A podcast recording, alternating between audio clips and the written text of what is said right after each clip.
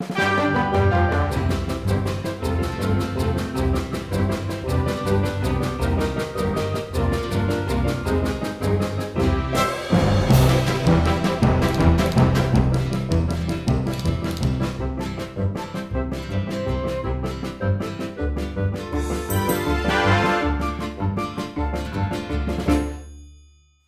Olly, what have you been doing today?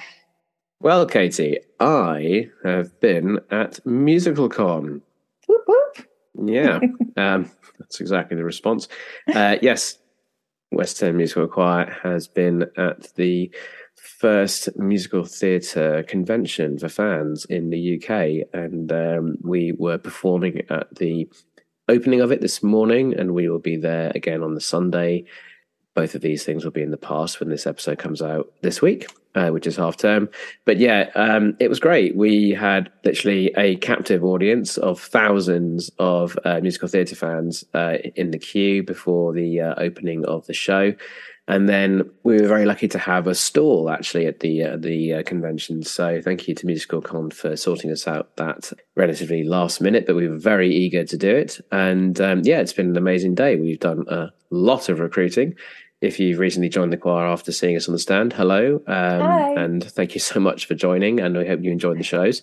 And then I've been busily networking with uh, Yes, different well done. people. Yeah, I've, I've networked my little my little behind off, and uh, quite happy with uh, the results. So stay tuned for Yeah. results of that. Yeah, All the episodes. all the episodes are totally lining up. We're very excited. There's uh, there's individuals, there's groups, there's radio stations, there's festivals, all manner of things. So we'll be uh, we're, we're sorted until next year. Easily, if not. I mean, 2024 at this rate. Yes. the, amount, the amount of conversations I've had. So yeah, really good. So awesome. Good it's been a lovely day. And then there's day two, which Tomorrow. yeah, that's right. So it's going to be really good to be back there and do some more recruiting. And we're also doing a great sort of like market research thing about where we need to open more venues for West End Musical Choir because we had a lot of people from outside of London. Uh, top contenders are Brighton, uh, Cambridge, and Birmingham. So we'll see what the data tells us tomorrow. Those are exciting locations. Yeah, I like know, them. right? I'd like to go visit. I think that's just reason enough, isn't it? Yep. And also, we had some of our Manchester singers uh, down performing with us today, which is amazing commitment. Yeah, because you guys started really early, didn't you? We certainly did. So, Alison in particular, well done. Um, and yeah, she's down for the uh, for the weekend, and then they're back for St Paul's. So, all in all, top work by Manchester. Yes, go Manchester. But yeah, so that's what I've been doing, and uh, now we're now we're at the mic again. What have you been doing? Packing Now, why are you packing? because I'm coming back to London. Hooray! If I had more sound effects, I would use them. It's a little bit of a stab in the dark. Hopefully, it will pay off. I'm just waiting for the flat to be ready, but the developers won't commit to a date yet. So, but hopefully, I'll have somewhere to live soon. But yeah, I'm coming down anyway because Choir of Man. yeah, that's uh, happening very soon. We're very excited about that. Yep. Uh, but that's great news. I'm very Mhm. glad. So, uh huh. You go first. No, I insist you go first. Okay. I was going to ask you about your new Disney ride total because we went to Disney last month. We did. Yeah. We did. Is that last month already? It is. Yeah. Crazy, is- huh? Oh my goodness, that's exactly a month ago, isn't it? Yeah. That's blown It my is. head off. Wow. I don't know where time goes. No, As carry with the podcast. Um, what is time? Um, yes, we did. It was great. Lovely time had by all. Uh, did really well with the Disney Performing Arts team. But more importantly for the podcast, uh, what was your question again? How many rides? That's right. We uh, av- avid listeners will know that I was sat on a uh, mighty tally of two, uh, one ride per visit beforehand. But because of the impact of KTG being there in person, I have substantially upped those numbers. Yes. It's all my doing. Not all my doing. Well, I think it was majority. Mostly. Yeah. One, two, three, four, five, six, seven. I'd say even eight with what I'm. Yeah, eight rides. I And mean, yeah. applause. applause sound effect. I'll I'll put it in now.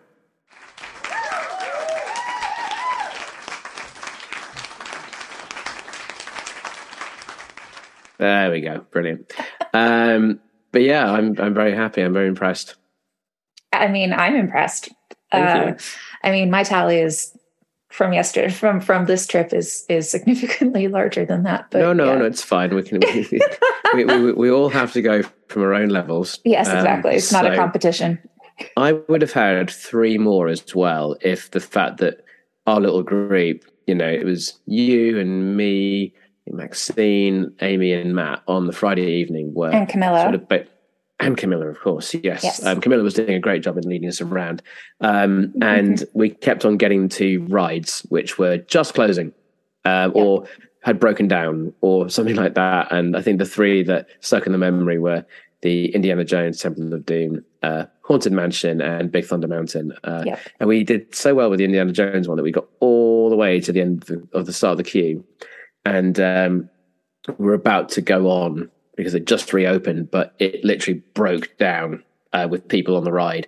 So we were ushered out. It's like, oh, so close. And then we So we went elsewhere. But um, before I sh- shall I shall I give you my my rides?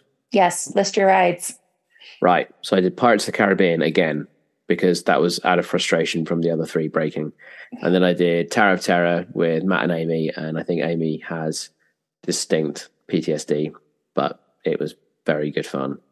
And then you and I did Hyperspace Mountain, which was excellent. hmm We did Buzz Lightyear. Yep. Um, we'll put a picture up. Um, I apparently am quite a good shot with a Buzz Lightyear gun. Yes, you are. and you have very good form. I have photographic evidence. We do. We do. um, I was sat with Matt, and let's just say Matt. I was covering Matt. If we were in a, a firefight, the bromance would rely on me being able to get us out of there. And frankly, otherwise, yeah, wasn't going to happen. Uh, and then we did a great job on the Saturday evening of going to the new Spider-Man sliders thing in in the Avengers campus and Flight Force, and we queued for about a combined ten minutes. It was yeah, I great. know. It was wonderful. Yeah, we did really well. Highly recommend going late at night, guys. The way forward. If you're if you're late in the park, Avengers Campus is that's the time to go. Otherwise, it's a bit mental. Mhm. Uh, and then I managed to see the 30th anniversary parade perfectly in time with uh, sort of getting to Main Street when it was slightly raining, so it wasn't very busy. And then yeah, we just saw the sort of Disney heroes and characters one as well, which is fantastic. And I saw the Illuminations. So a grand total of eight, maybe nine, maybe nine if we're including one of the other parades. But yeah, go me. Excellent. I'm very proud of you. Uh, Thank you so I'm- much. Now you can run me into the ground with how many you've done on this one occasion. Yes, uh, and I'm going to go in chronological order because I'm crazy like that. Okay. Perfectly respectable. Yes, thank you. Uh, so Friday afternoon, evening, saw the parade. Then we went to Pirates of the Caribbean, and then we went to Hyperspace Mountain and Buzz Lightyear and saw the Illuminations. And then on Saturday, I went to Spider Man, and then I went to Flight Force, and then I went to Spider Man again, and then I went to Crush and Ratatouille, and then Indiana Jones. I got there. Uh, Pirates again, Teacups, Snow White. I actually found it. Vicky told me it existed. I mentioned it in one of the last podcasts. I found it. Very cool. The Wicked Witch is just super, like the Evil Queen is just super scary. Anyway, makes up for Snow White being nondescript. And then we did Spider Man and Flight Force. And Yes. then on uh, the Sunday morning, I got in early and God, that queue was huge. I was really kind of surprised at how many people were there that early. But anyway, uh, managed to get onto Big Thunder Mountain. And then I went to Space Mountain again and I saw a parade. So, you know, and then I saw this Fanfare. amazing choir perform. It's amazing choir, really. Yeah. Yeah. they were they were so cool. And they were on the Videopolis stage and they did choreography and everything. My God, what a thought! What you a guys thought. were amazing. Shout out to all of you. Yeah, well done, Disney performers. We did rather well uh, that Sunday. It was great. It was uh, wonderful to work with Barbara and with uh, Lauren again. So yeah, pretty good weekend. And I must say, Katie, do you have a a number for all the rides you just listed out to me? Oh God, I haven't counted them up. Okay, hold on. Drum roll. Uh, one, two, three, four. No, wait, wait, wait. I'm not going to count parades. 4, 5, 6, 7, 8, 9, 10, 11, 12, 13, 14, 15, 16. Boom. That's how pros do it. And you Yep. were doing a load of like, logistical stuff for, for choir as well. So Yes, yep. And helping to film the things. Maxine looked like a super pro. I mean, she is a super pro, but yeah, the rig that she had, amazing. Yeah, absolutely any streamer worth their salts should emulate Maxine. Indeed. Yeah.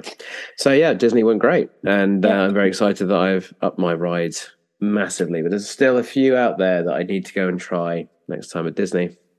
Yep. Yeah, I was just really happy that I got to do um, the studio park properly this time. There's still some things that I haven't done, like Tower of Terror, because you know when you hear roller coasters and there's like good screams, and then you Yes. hear rides and there's like bad screams. Mm. Tower of Terror is bad screams. Like I Terror, didn't hear terror. didn't hear a good scream at all. It's a really lovely picture of Matt, Amy, and I sat in the front row of that when it sort of like pops at the top of the entire ride. And I remember the first time I did it back in March, uh, I was distinctly like bricking it. Um, but I really enjoyed it this time because I kind of knew what was coming a little bit more, and I, I knew I, I survived last time. And there's a really lovely picture of the three of us with Matt and I both looking like we're going for a lovely walk in a in a lovely park, having a lovely time. And meanwhile, Amy is like white, clutching onto the armrest and screaming. And um, it's real. It's really wonderful that juxtaposition of face. Um, yeah, Yeah, Amy, we're kudos sorry. to you, and I'm sorry I didn't stop it. I wasn't there. Otherwise, I would have tried. It was so funny. It wasn't funny. It was um, what was the word? It wasn't funny though. That's the main thing. I definitely didn't laugh, and neither did Matt, and neither Uh-huh. did everyone else. So uh, there are some great pictures, so we'll, we'll put more of those up. But yeah, yep. there we go. Disney. It's been great. Um, now then, it's, This episode. it- this. Oh yeah, I remember now. We were introing it, weren't you? yeah. weren't we? Um, now then, the the first episode of this term came out in the first week, and this one is coming out in uh, half term. That's gone really Mhm. quickly. Hence Yeah. the confusion about Time. Disney being Always. month ago.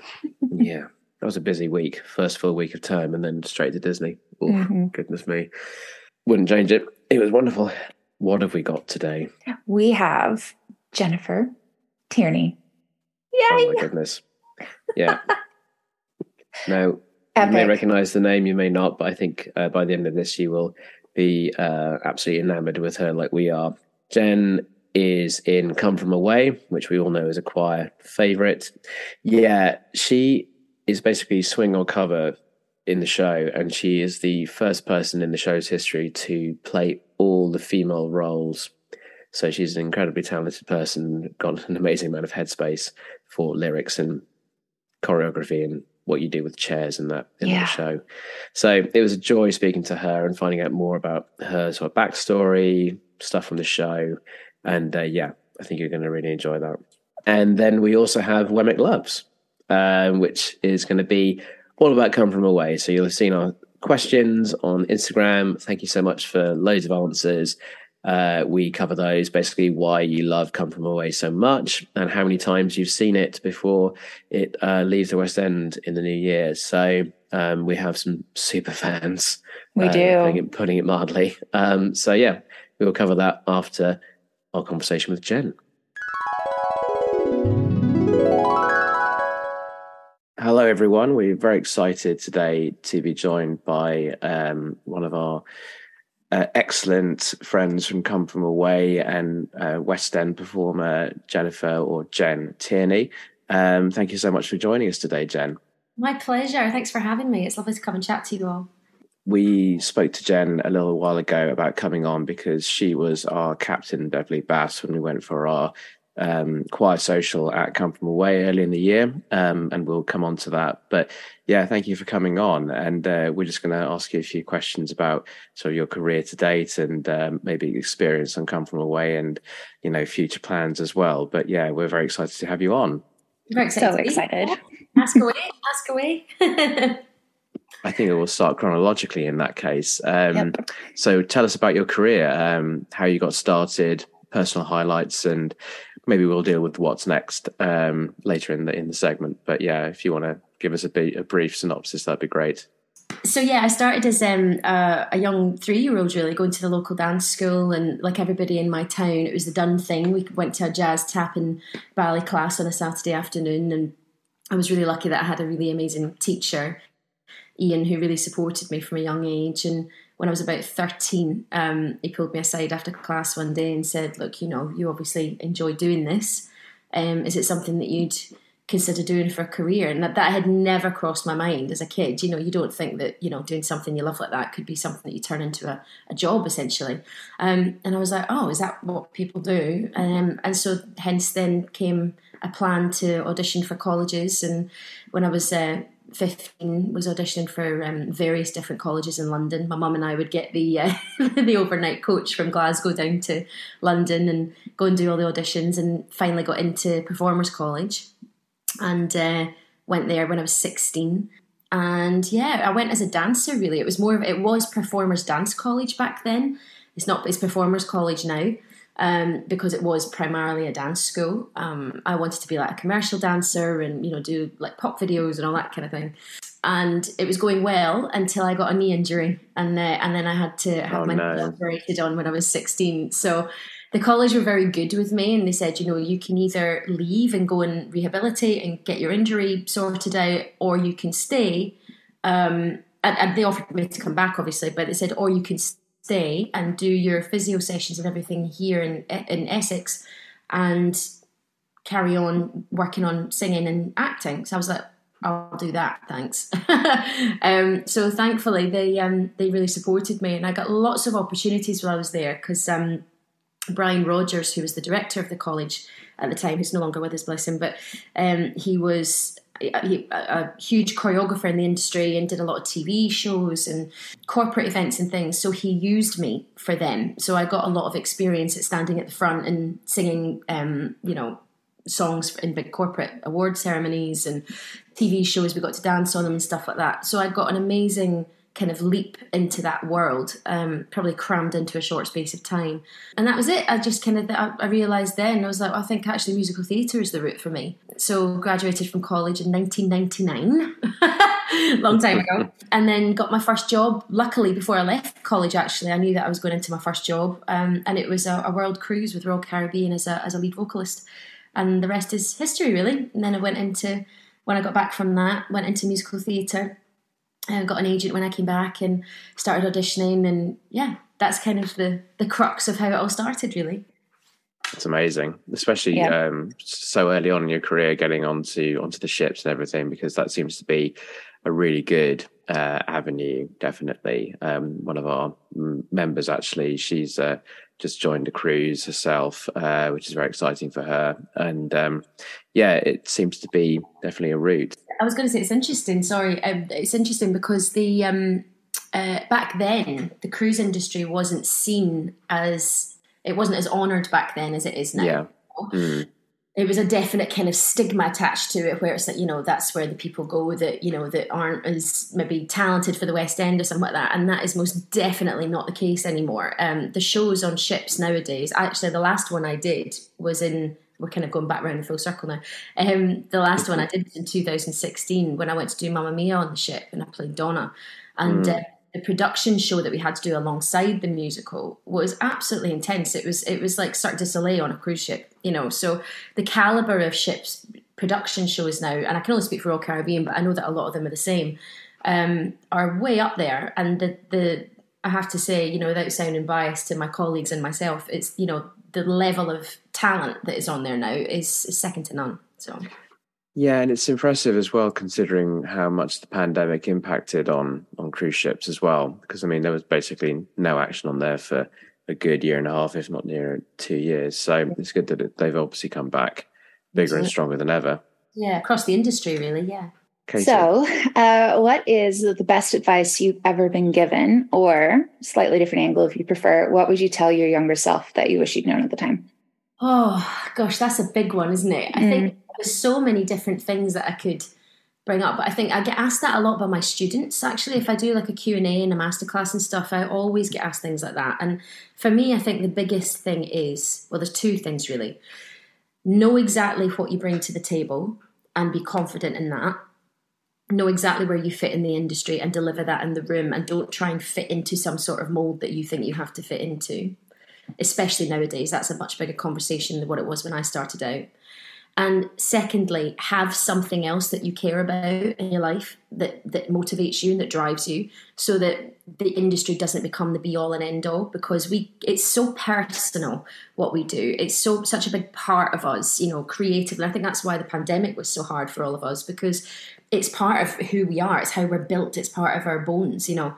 So when that's taken away from you, for whatever reason, whether it be COVID or whether it be because you're not working or because you're injured or whatever that may be, you have to have something else that makes you tick.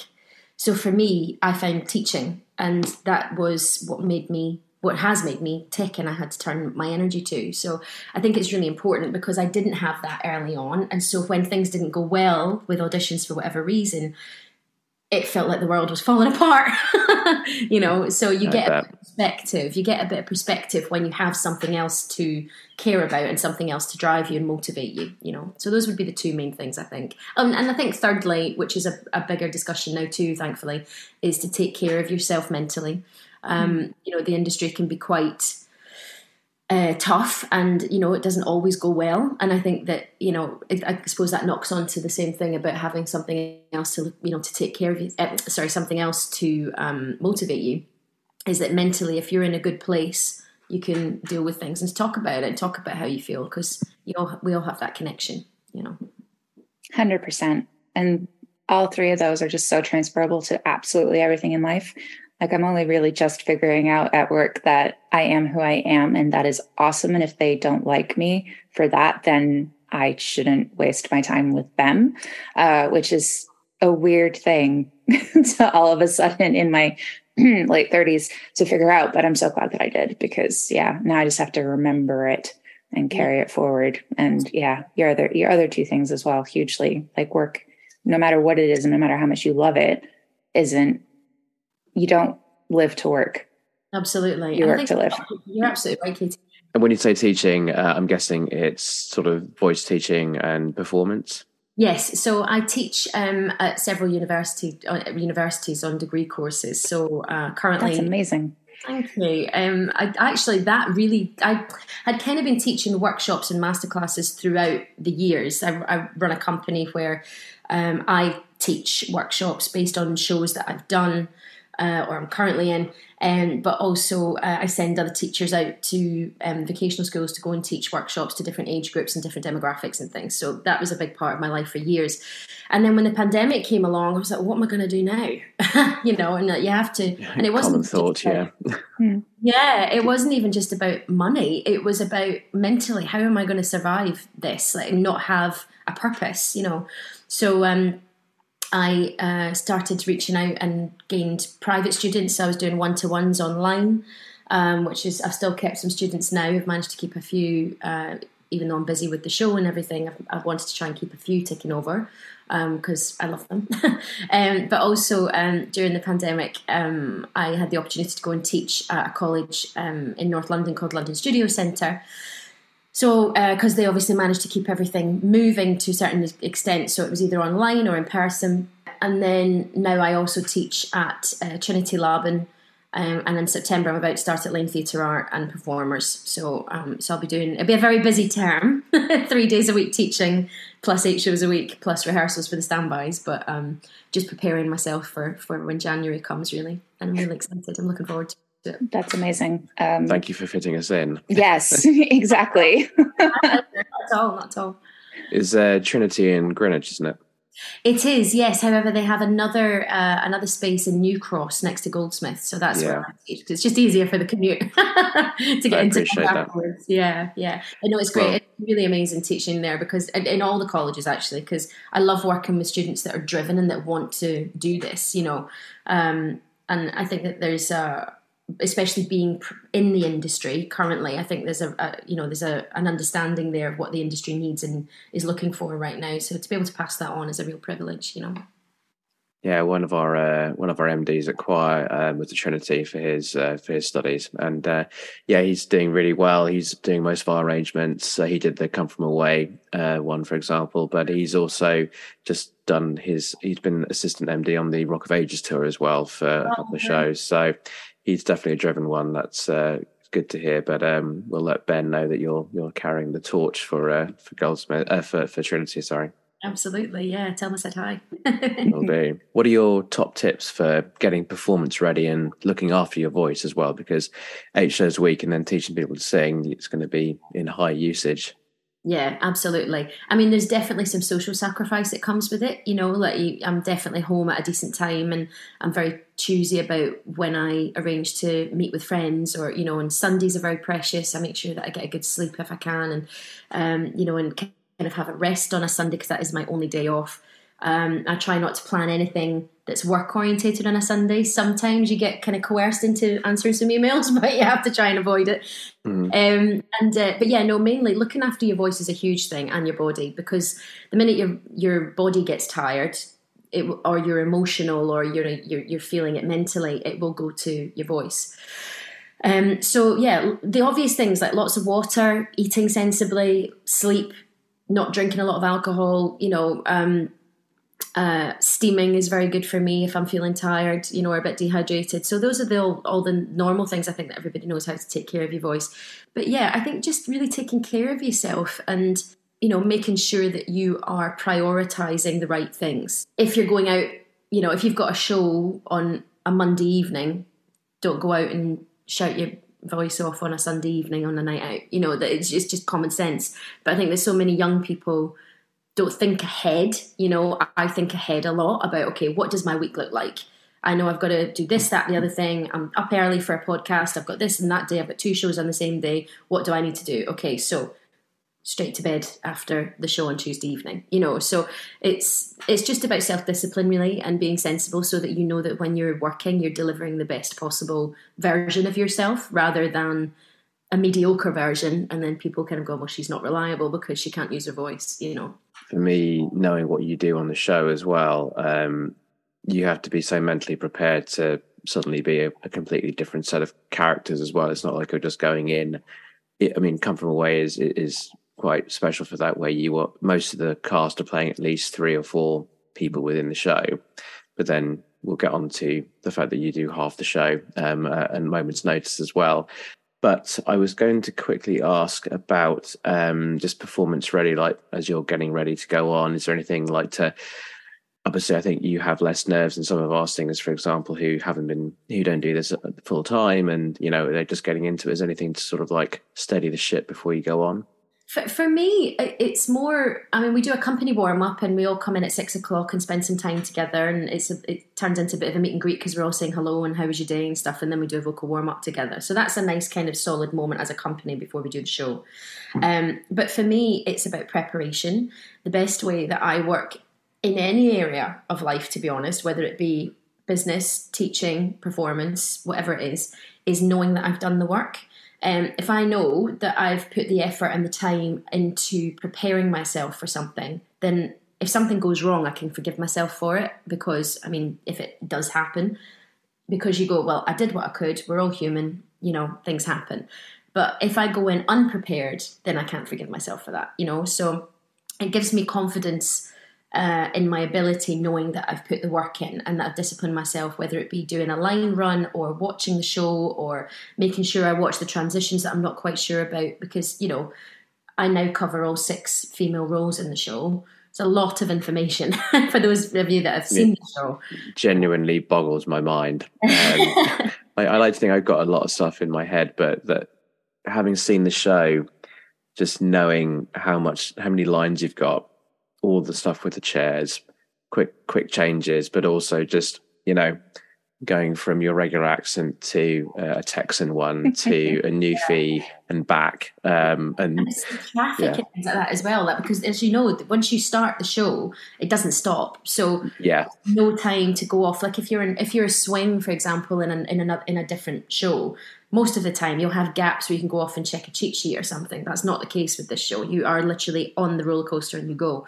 Um, so yeah, it is a lot of information it's uh, it's incredibly satisfying though because when it goes well, it you know that it's paid off. The work and the time has paid off. But it's you know it's I'm at the point now. You know, I've been in the show since January 2019, and we've got two new standbys currently learning the show now and they're in that i look at them and i'm like oh my god i remember that feeling. I remember that feeling am i ever going to know this? Am i ever going to mm. know where that chair goes? Am i ever going to know and you know all the all the tiny little things that actually the audience don't see because the lighting and the direction is so clever. There's so much more that goes on than people would notice like passing off of props and things like that and the timing of that and you know being aware of who's who and it's a lot but um, but yeah, I, again, it's just about preparation for me. I work hard, and um, you know, I've I've always been quite disciplined in making sure that in any area of life, but in particular with Come From Away, it's really taught me that if I put the work and the time and the effort in, then the, the, everything else pays off and it goes well. You know. I love that you had for West End Live, which I watched on YouTube. Um, that you had all the swings come out with you and yeah. perform. That was amazing. Yeah, um, yeah yeah, it was in the last couple of years, I think because of well, mostly Instagram actually. Uh, I I've become more aware of the swings and the pivotal role that they play. So celebrating them like that was awesome. Yeah, it's interesting, you know, because back in the day, it used to be like, oh, the understudy's on, and it's such a load of rubbish. know, when I first I first yeah, saw Hamilton, and I had I had the understudy for Hamilton, and I had no clue. And then at the end, there was such a big whoop because I think that might have even been his first time that he was on doing the role, and I had no clue. I was like, my God, if he's the understudy, who's the star? But yeah, no, it's it's um, it's important that you know it's about where people are in their careers, you know, and, and it's about how um, established they are and where they move to. You know, it doesn't matter. It's not about um, quality of performance or ability. It's just about where people are and you know and what's happened in their lives to get them to that point.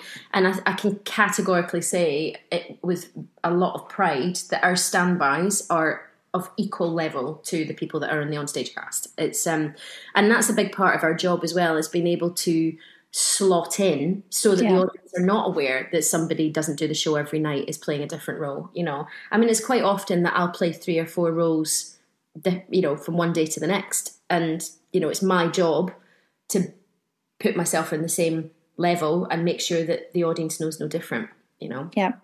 So hurrah for the swings. Yes. Um, so to change tacks a little bit we would love to know what your musical theater dream role is. Have you already done it, or oh. do you oh. have something up your sleeves that you want to do? Yeah, definitely. Um, I, I was when I was did my first West End show when I did Wicked years ago. Uh, gosh, in two thousand nine, I joined that show. Um, I had the opportunity to cover Elphaba and Madame Morrible when I was there, but I never got to play Elphaba, so that's a bit of a, a, a shame. But I think future roles. I love playing Captain Bev. I love playing Bev. She's one of my favourites for sure. But I think future roles that I've always kind of had on my list would be Mrs. Wilkinson and Billy Elliot, uh, Mrs. Mm. And Blood Brothers. Um, there's also some really exciting new shows coming in next year as well. Um, we're all kind of got our eye on Jagged Little Pill and Beetlejuice, and we're all really hoping that they make it into town. There's some really exciting new things coming, and I think what happens because I've done Come From Away now, Whereas shows like, you know, all the, the old school classics like Les Mis and stuff like that were like the dreams. Do you know what I mean? It's like after doing Come From Away, I'm now kind of at the point where I'm like, oh, actually, I, I got the bug for doing something new and being part of an original company and, you know, being part of the creative process. And, you know, there's something so satisfying and, and exciting about being in a part of that. And also new writing. I absolutely love doing new writing. I think there should be more of it in, in our country. You know, the Americans are so great at, at funding mm. um, new productions and regional workshops and stuff like that. And we have some of it here, but it's very, you know, it's very limited. There's a few great production houses here. Um, but I really love doing that. So I would really love to do more workshops and more concerts and things like that to kind of just um, get the creative juices flowing, I suppose, you know. But, yeah. yeah. Um, I just saw recently on David Hunter's Instagram that he's originating the time traveler and the time traveler's yeah. wife. I was like, how are they turning that into a musical? Bloody hell. Um, because yeah. I mean, th- so yes, that is, it's so cool to, to be able to do something from scratch and be part of that. Right. So, so fingers actually, crossed. yeah, absolutely. Um, actually Sorelle, um, Marsh, who was, uh, in one of the standbys that come from away, um, last in the last year. Um, she's doing Time Traveler's Wife as well, and that was one of her big dreams was to kind of originate yeah. uh, a global production. So yeah, it's very yeah. exciting. I'm really excited. Very cool. Very cool. You mentioned about uh, concerts as well and new writing. Um, I'm guessing you were working, but did you see much about uh, treason um, at the Drury Lane? I didn't know. However, Alan Berry, who's our um, musical director, uh, he was conducting. Um, so yeah, I heard great things about it. Did you see it or? Um, I didn't see it myself, unfortunately, um, but I was involved in uh, the concerts of Chess and Kinky Boots with uh, LMTO before. Um, but I was very lucky to work with uh, Cedric Neal, who's in Back to the Future at the moment, but then he was Lola for Kinky Boots. Um, and then he was also in, in Treason. So I can imagine it's the sort of thing where it's similar to yourself, where they've obviously got different shows in their heads at the same time. And uh, yeah, I think I hadn't really seen that many shows in concert, and it was just um, amazing seeing the reception to them. Uh, people were very excited, and I think, yeah, Treason probably will be making its way onto the West End. You can imagine it's going to be uh, very popular. I think it's a great way um, to bring shows back to the forefront again. You know, is to do these like semi-staged concerts like that. I think it's a really great concept and an amazing event, an amazing opportunity for performers and musicians as well to mm. be able to do a short stint of something that's really exciting. You know, and get the opportunity to perform a show that they may not have had the opportunity to do if it was a long run. You know, it's it's such a, a lovely way to go about things. If it wasn't on a, a Monday when I'm at work, I would have been there watching. exactly. Yeah. When I started asking the question, I went, "No, I think Jen's probably going to have been working because you know, yeah, got to fit those eight shows a week um, somewhere." It was a Sunday, I might have been there. yeah. So we've talked about your sort of dream role or what you'd like to do uh, potentially next. Um, Jeremy Jordan was on last night at Drury Lane, and he he does a fantastic version of "She Used to Be Mine," obviously um, from Waitress. Mm-hmm. But I think he first did that in uh, the miscast um, sort of shows before the pandemic. So, mm-hmm. if you were going to be miscast in a show, which role would you want to be given? Oh gosh, uh, there's quite a few. You know, I'm quite envious of some of the male roles that are out there, but um, yeah. there are some cracking female roles now too, though. But I think if I had my pick, it would maybe be a Valjean or something because I think it's an amazing sing. It's an amazing journey for a character. Mm. And I think it's just it's a show that I always watched and thought oh, I'd love to be in that someday. So yeah, I think if I was going to be miscast, I think I would probably shout for for a Valjean. yeah, he uh, he does he does pop up quite a few times when we ask this question. Yeah, but I think it, it's sort of justified in a way. It, it's such a remarkable role, um, mm-hmm. sort of the the portrayal of the character, but also just the uh, singing ability and all the rest of it. Uh, through that is is hard to look past, but yeah, yeah. we'll just chalk another one up for two four six zero one, which is yeah. per- perfectly acceptable.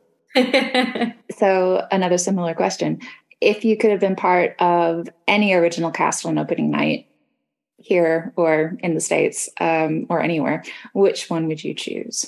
My goodness. Do you know what? I couldn't i have to say that actually i've been really lucky and i think that I've, I've had the opportunity. For me it was when come from away came back after the pandemic that like we were this is going to sound a bit sad because we were on stage at the end with everybody, but because of the nature of the way that um, the bubbling worked and all that kind of stuff when we first came back, the standbys had to stay in the dressing room. We weren't allowed out front because they were too worried about oh, no.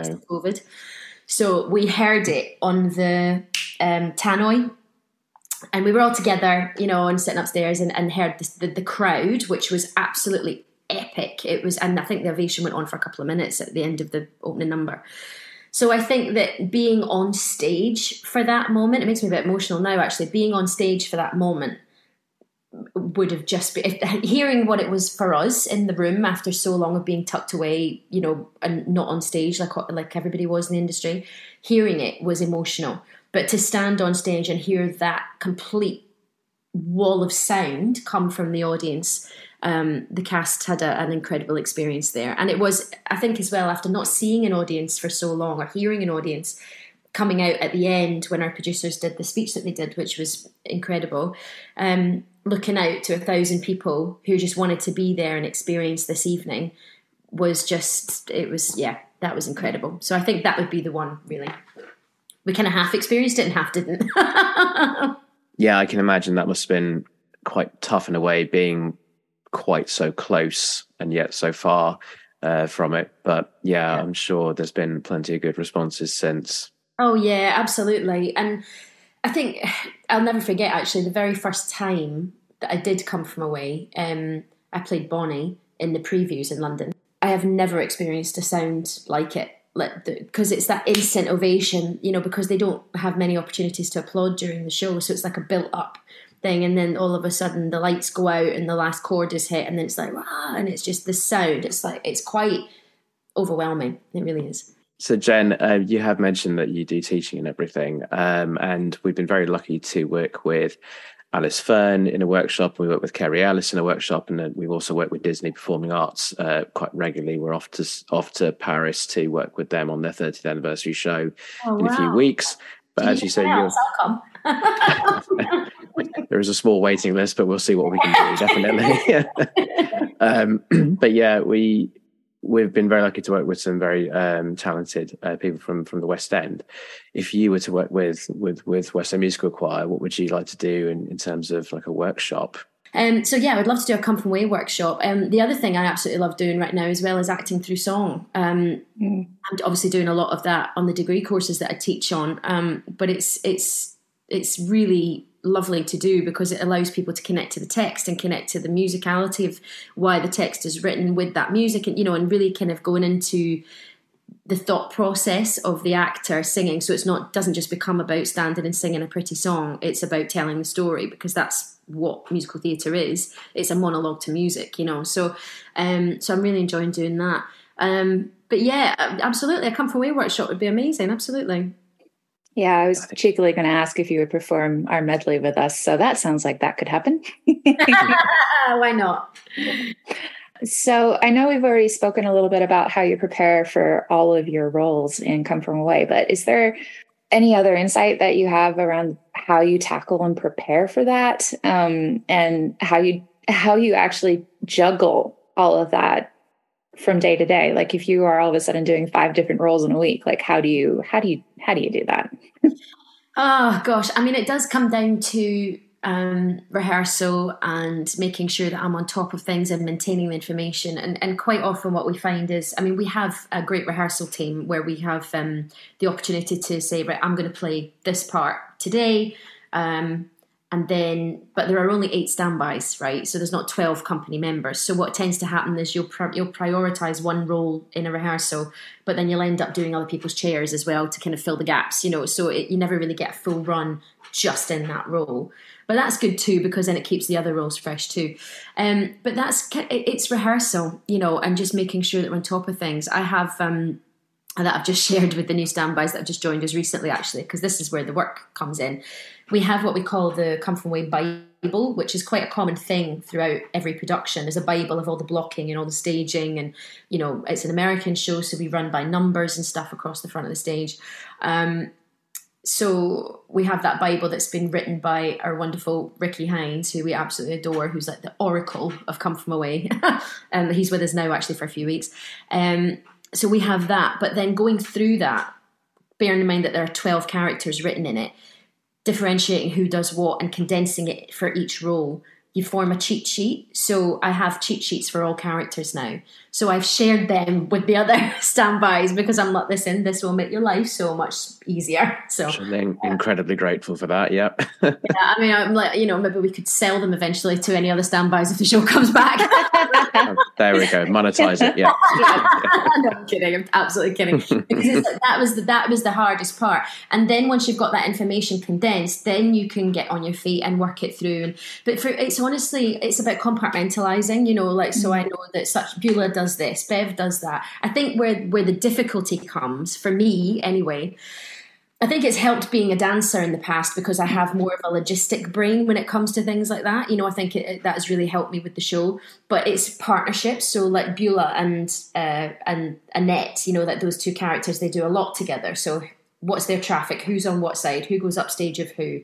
Um, same with um, who would it be? Like Beulah and Hannah, for example. Now, you know, knowing don't say Beulah's lines when you're meant to say Hannah's line, you know, silly things like that because it's in your muscle memory. So it's yeah. just compact. I bet it would be very front of mind for me thinking, right, I'm playing uh, Hannah tonight and then walk out and suddenly go at a certain point, no, that was definitely uh, Bonnie's line.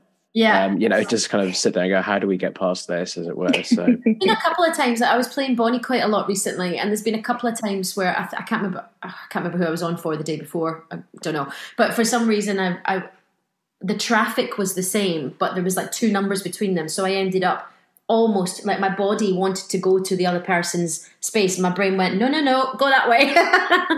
so yeah, it's um, it can, it's tricky. You have to be. There's no, there's absolutely no point in the show can you relax. Basically, it's mm. very much that you're always thinking, you're always focused. You know, roller coaster is the term I think you used um, yeah, it's a good earlier, one. and it, it makes yeah. me yeah definitely. There's points where you're still you know you might be slowing down slightly but you're still moving and then you're careering down you know a particular solo but yeah mm. you're you're on it to the end as it were.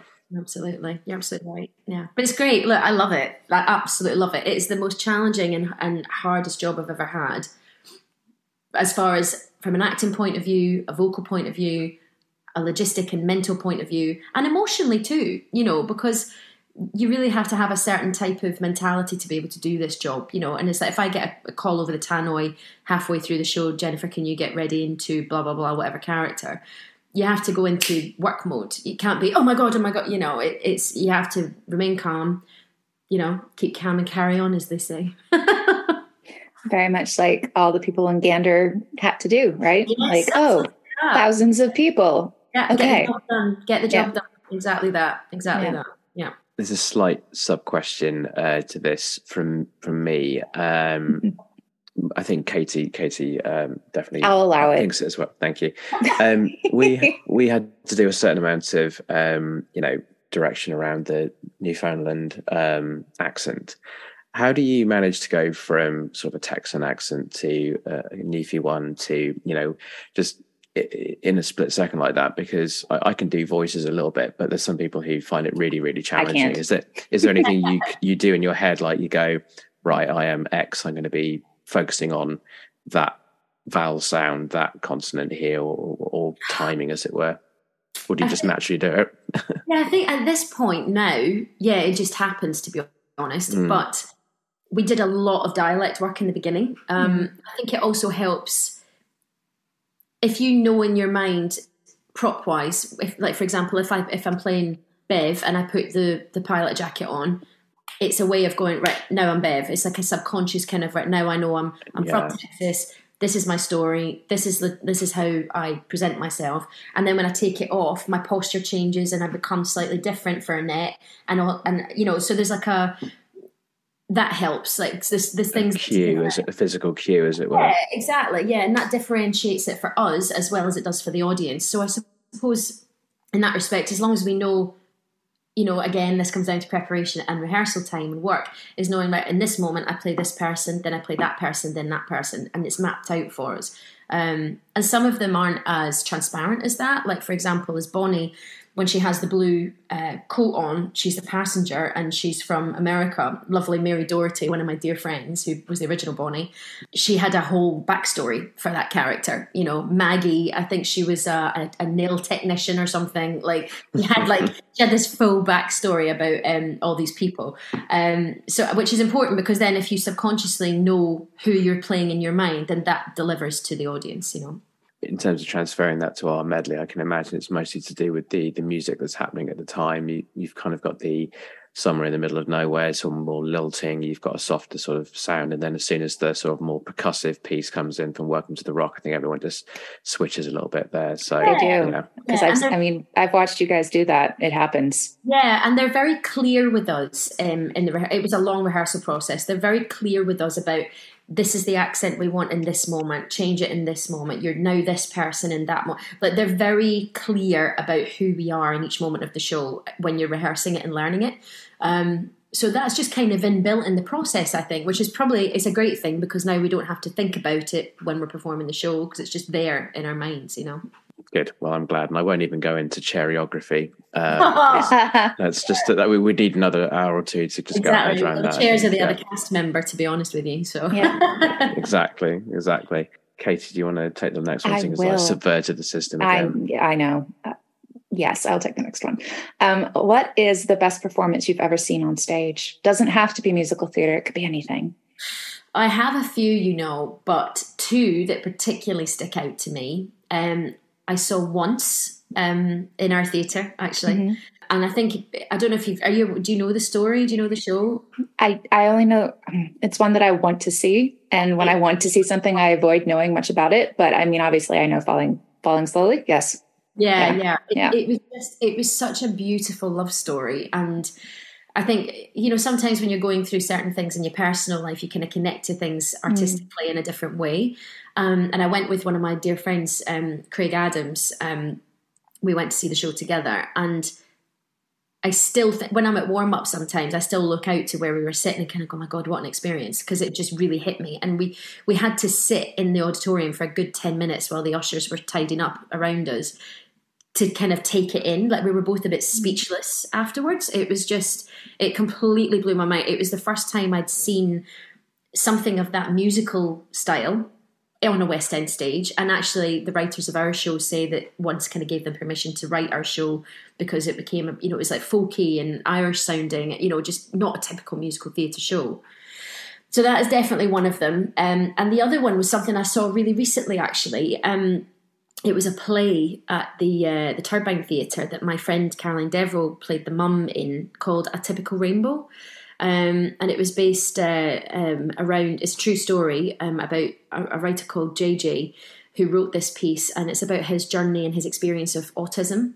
And it brings us into the world of autism and how he experiences it in his world. And it was the most powerful and emotional experience that I've I think I've ever had in a theatre. It was in 20 I mean I've seen some incredible shows over the years, but this was so like personal and such a a new adventure and, and a new way of looking at things and something that I didn't know anything about in that like who does you know unless you are you know somebody that deals with autism or you have someone close to you that deals with it. Um it's not a world that I knew enough about and so I was completely like encapsulated by the whole thing. And there was probably 20 people in the audience, the small little theatre, the small space. Um, Katy Lipson produced it, and I had to message her afterwards and just say, "Listen, that was one of the best experiences I've ever had in a theatre, and I really hope that it goes on to do something else because it's. I feel like everybody should experience it. So it doesn't have to be a big production mm-hmm. to mean something, you know. It has, it's just something that when you connect to something and when a story is told well, and it takes you on a journey. And I had to I was so proud of Caroline playing that role because actually she has um, her son is, uh, is is autistic, so it was very personal for her too. Um, and so I had to give myself a good five minutes in the bathroom, having a good sob um, before I saw her, just to pull myself together because I was very moved by the whole thing. Yeah, so that's amazing. I think I think there's a book actually available. Um, so if your listeners are interested in in looking at it, I would definitely recommend it. Mm-hmm. If you could sing or duet with any musical theatre performer, um, currently active, or you know maybe someone from from uh, a few years back, uh, who would it be? Gosh, it's you know it's there are so many. I know it's, it's such a. It's why we send them to you a little bit in advance because just like it's not fair, not fair to spring it on you. So I know, I should have thought about this more in detail, but so, it's it's fine. It's fine. Do you know what comes to my mind? Actually, um, I think it would be so cool to perform with somebody that was like a childhood idol, you know. Um, mm. And for me, I mean, I've actually I have gotten to perform with this person. Um, but I sang along to the Joseph album so much as a kid. So Linzi Hateley, you know, she was like every girl my age and boy of, of my age sang along to that album. You yeah. know, Joseph, you know, and just singing along, wild out to that. Um, and I got to do chess with Linzi, and um, she was playing Florence, and I was in the ensemble with an amazing group of people. And I was just talking about this job the other day. It was one of the best jobs I've ever had. It was like it was a four week rehearsal process, and then we went to Norway and did it for like a week's worth of shows, and that was it. but it was just an amazing group of people. We had the best time. But yeah, I think Linzi would be someone that I would love to sing a little duet with, maybe because you know it's quite cool to go full circle and um, and get the opportunity to sing with your childhood idols. I guess you know. Okay, so for our last question, we would love to know if you were to open your music streaming service of choice, what's the last thing you listen to? Good question. Do you know what? I actually just did my um, my one woman show the, um, a couple of weeks ago. I did it at um, Piano Westfields. So there is a lot of pop music on there right now, actually, because I did a lot of um, a lot of that. And I'm also um, putting together my headliner show because I'm going to be doing um, headlining on cruise ships here or there next year. So it's quite it's quite a variety right now. There's a lot of movie soundtracks on there. Barbra Streisand features quite heavily right now. uh, Celine, you know, so there's quite a lot of pop stuff on there because I'm trying to connect to songs that I want to sing in these shows or that I've just done at my gig. So yeah, quite a variety really, but quite pop heavy. Very rarely, you know, do I listen to musical theatre. Very rarely, mm. unless it's something where someone's gone, "Oh my god, you have to listen to this song," or "You should sing this," or you know, "Oh, this is you know this this would be good for you or you know something like that it's very rarely that i that i turn on something and listen to musical theatre these days but um yeah so barbra streisand is quite heavily right now especially her new album that came out a little while ago so yeah amazing very yeah. cool I have a cheeky last question. Olly, Olly got to go rogue, so I'm going to do it as well. Um, uh, outrageous. I know, I know. Um, so we love we love you, full stop. But Aww. we um, especially love you as Bev. Um, so, is there any way that you have any information that could help us find you as Bev on specific nights between now and the end of the show? oh, bless you. Yeah, absolutely. I always post them on my Instagram um, stories and stuff. So, um, yeah, definitely. But my last guaranteed Bev show is on the 21st of December before we close. Um, so, it, I feel that that will probably be my last show, um, which would be quite a special one, hard one, a tough one, but. Yeah. Um, but yeah, so it would be amazing to have some friendly faces in the audience for that one for sure. I think that'll be a pretty special night. Well, that's a pretty good call to action for the choir members. Book the 21st of December, guys. there you go. There you go. Thank you so much. This has been absolutely fantastic. And oh my God, time management. We did so well. Right, I know. almost, almost like we're working with someone who has to be very, very strict with their timing. I know, crazy. Yeah. yeah. But thank you so much for having me. I was, I was thrilled that you got in touch, and I think it's amazing what you're doing, and and love to all your choir members as well. Um, hopefully, I'll get to meet you all in person someday.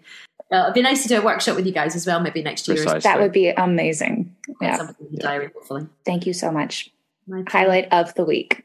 oh, well, thank you for having me. Brilliant. Thank you so much, Jen. Pleasure. Okay, time for WEMC Loves. So, on a theme, because we like themes, we asked you guys what you loved about Come From Away and how many times you'd seen it. So, let's focus on why you guys love the show so much first.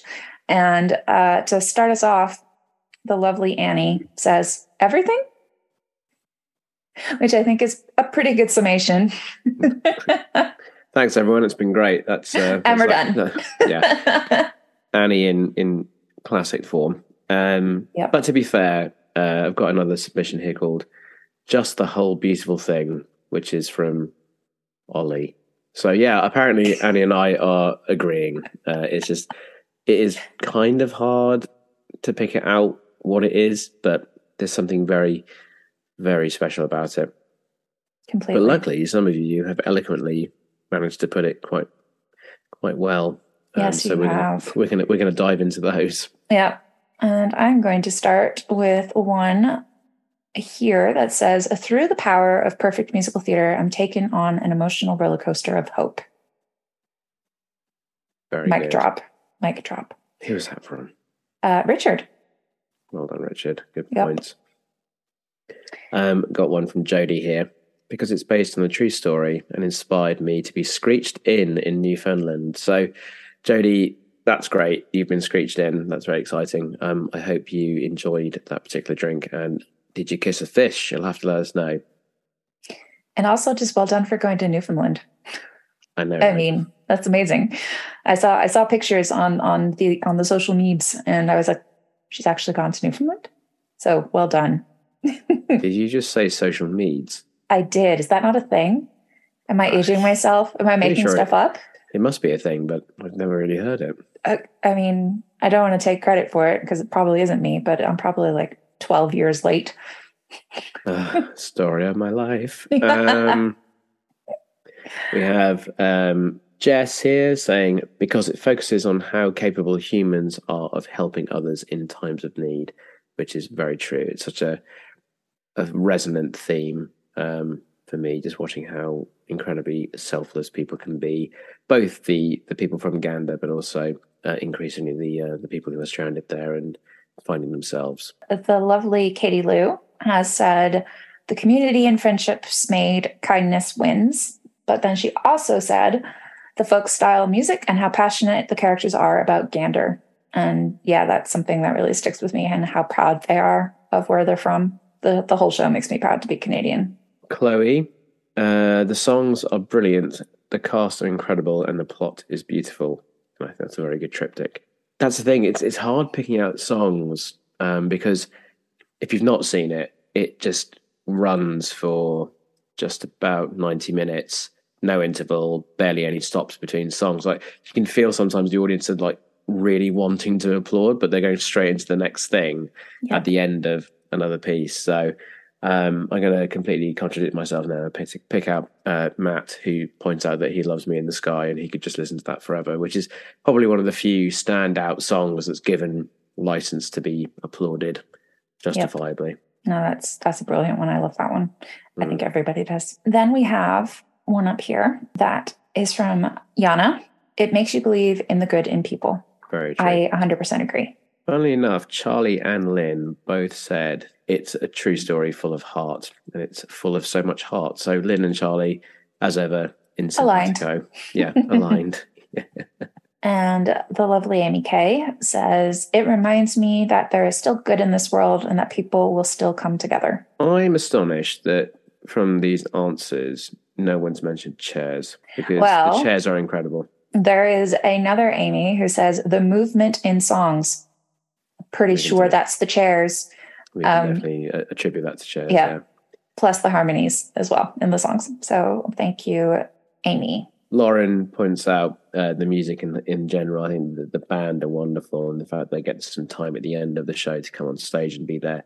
But Mhm. um, Lauren's favorite is the Yiddish um, "Channel of Your Peace" mashup. That's a very powerful moment and uh, beautifully done. So Yep. it, that's the thing. It's just such a roller coaster of a show. You're euphoric and then desolate and bewildered and all wrapped up again. And you just both times I've seen it. Yep. Just kind of confused as to where I am almost at one point. Um, and then we have Iris, who says it's simplicity, great storyline, and great songs. I think those are most of the answers. I Um, think that is most of the answers. Yeah, we appreciate you sending them through. Yeah, thank you guys. And we agree with every single one of them. Now then, should we get on to the fun that is the numbers game? We shall. So I'd like to start this one off by saying I'm looking to see if somebody can beat Maxine. Shall we see? Let's see. I've got a funny feeling there might be someone. I think there is. Um, so I am going to find Maxine's answer. She says 11. Now then, I've seen it twice. I've once seen with it. you. I've seen it twice, once with you, and once back in um, 2019 with some Canadians. There's a whole bunch of you who have been at least two times. And three is also, and four are quite popular numbers here. Do we bring up the slight issue that one of our new angels hasn't seen it at all? Zero with many crying emojis after it. Lucy, fix that. Get on it. Go. We didn't know this before we gave you your wings. Okay, this is serious after the after the event um, revelation. So, to be fair, she has written with a, a cute accent on the on the e, so zero. Um, I, I don't know if that. It's still French it's, Canadian. it's very charitable. It's very Canadian of you. also, uh, just to remind you, uh, you've only just seen it twice. So, no giving Lucy a hard time. Um, I think I, I'm no uh, you know maths whiz, but two is definitely more than zero. Yeah, I know, Um, but that are both this year, right? mm, Yeah. yeah. Yeah. So Still you, more you've than only, zero. I, I know, but you've only just got, anyway, it's fine. Lucy, I've got you. Don't worry, but go see the show. I think it's I think it's best. Yeah, you need to go before the end of the, the run. It's it, it's it's wonderful. Okay. So Iris Iris has seen it three times. Once in English, uh, so in English and once in Dutch. So two times Bravo. in English, once in Dutch. So well done, Iris. That's uh, top work. Jenny has seen it five times post pandemic and twice before. So seven. Jenny did write post panda, and I had no idea what that was about for a moment, but I, I realised. Well done for deciphering pandemic. I, yeah, I, I figured it was what the kids call the pandemic these days. I don't know. Yeah. But yeah. And then we also have, Katie Lou and Richard have both seen it four times. mhm, Well done them. And, And- Annie as well. yes. And her fourth time was just recently, actually, last week, I think. Um, and then we have Emma, who has seen it six times in the West End and once in Toronto on the North American tour. Which is an answer from a previous episode about where you've seen shows Yes. other than the West End. So Mhm. think of that for continuity. Yeah. And corroboration of correct answers, which is great. I think we're getting up to full on kind of obsessed now. Theatre with Sam, uh, who's a new follower, um, has seen it eight times. Bravo. Bravo. Really well done, Sam. But Maxine is still winning. Maxine is still winning. Now, how many does Maxine have? 11. And she's going to try and go again. So she is going to go for the even dozen, I think. 11. It's pretty full on, Maxine, but I appreciate the effort. Now, then, we do have someone who wins above Maxine, though. Yeah. I mean, Maxine, challenge accepted, right? Off you go. Very excited. Uh, Mr. Dave Cribb, any of our followers who go to Overtures and the Reg uh, will know Dave as one of the excellent pianists there. He has seen it 14 times. And he he asked, Is it my time to shine? Uh, yes. Yes. It is. Yeah. and hopefully we, we'll have you on on the podcast at some point, Dave, uh, with any luck. And uh, you can tell us why you have seen it 14 times. Other than it's amazing. There we go. So, an incredibly popular show. It is. It is. And if you haven't watched it, um, you can see it on Apple TV as well, the original Broadway cast. So I've seen it once there and made my parents watch, and my dad actually liked it. He hates musicals. Oh it was God. amazing. I know. It was crazy. So just proof of how awesome it is if we haven't convinced you yet with all of your answers. Come from away. It's been wonderful having you. It's in the West End, and uh, Yep, hopefully there'll you. be a tour. Who knows? Fingers crossed. So, thanks very much for all your WEMC Loves. There's a lot of answers, and uh, yeah, great to see that it's such a popular show. Happy half term is coming out in the middle of the uh, the autumn term, and yeah, we all know what's coming up in the next few weeks. All the performances. yes, all of them performances. So please make sure that if you haven't already, sign up. Uh, there are waiting lists for some of them. Uh, make sure your name's on there. And yeah, I think we'll see you hopefully at St. Paul's to name but one. And then there's a couple of station ones in December. But yeah, some very exciting stuff. And uh, I think there's a, probably a few more being listed off very soon. Yeah. And you're actually going to see me at some of them. What a thought. I know. If you haven't signed up already, you can see a Katie G in person. Yeah. Come give me a hug. for a nominal fee. I mean, no, there's no, there's no fee. No, there's no fee except the hug. That's it. just there we go. I'm easily pleased. Or Starbucks. Okay, now it's monetary value. Okay, so we, we shouldn't we shouldn't be doing this to the followers. Okay, the hug is fine, or just a hello, also fine. Easily pleased. Easily pleased. Um, you can also see me. Uh, I insist on no hugs or coffee, so uh, I, I'd just be glad to see you at the performance. Me too. I just said a hello. Oh my goodness. Anyway, we're gonna sign off now because this is unraveling at a, a, a yeah. We're gonna we're gonna start bickering soon, and that would be hilarious. But we don't need to bicker. We don't need to bicker. no.